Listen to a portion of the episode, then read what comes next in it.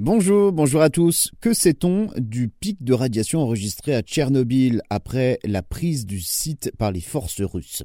Le 25 février dernier, l'Ukraine a donc annoncé que l'armée russe s'était emparée de la centrale nucléaire de Tchernobyl après des combats acharnés.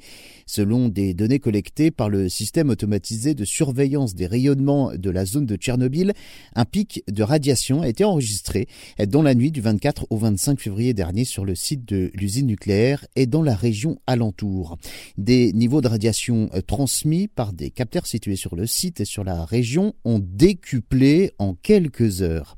Les autorités ukrainiennes affirment effectivement que le phénomène est lié à la poussière soulevée par les engins militaires en déplacement et qui aurait donc remis en suspension la contamination qui a fait suite à l'accident de Tchernobyl en 1986.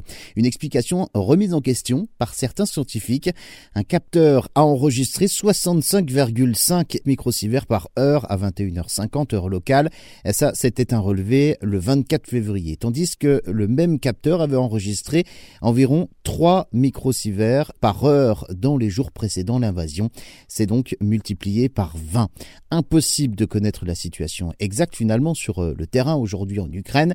Des soldats russes détiendraient du personnel de la centrale nucléaire en otage. Aucune information euh, ne suggère pour l'heure que les attaques et touché donc le, site le plus sensible, tel que les piscines ou encore les entrepôts qui abritent des combustibles radioactifs.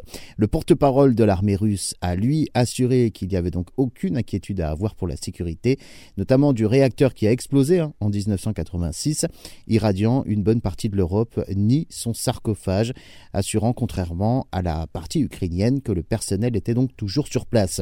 Information à prendre vous l'avez compris, avec des pincettes.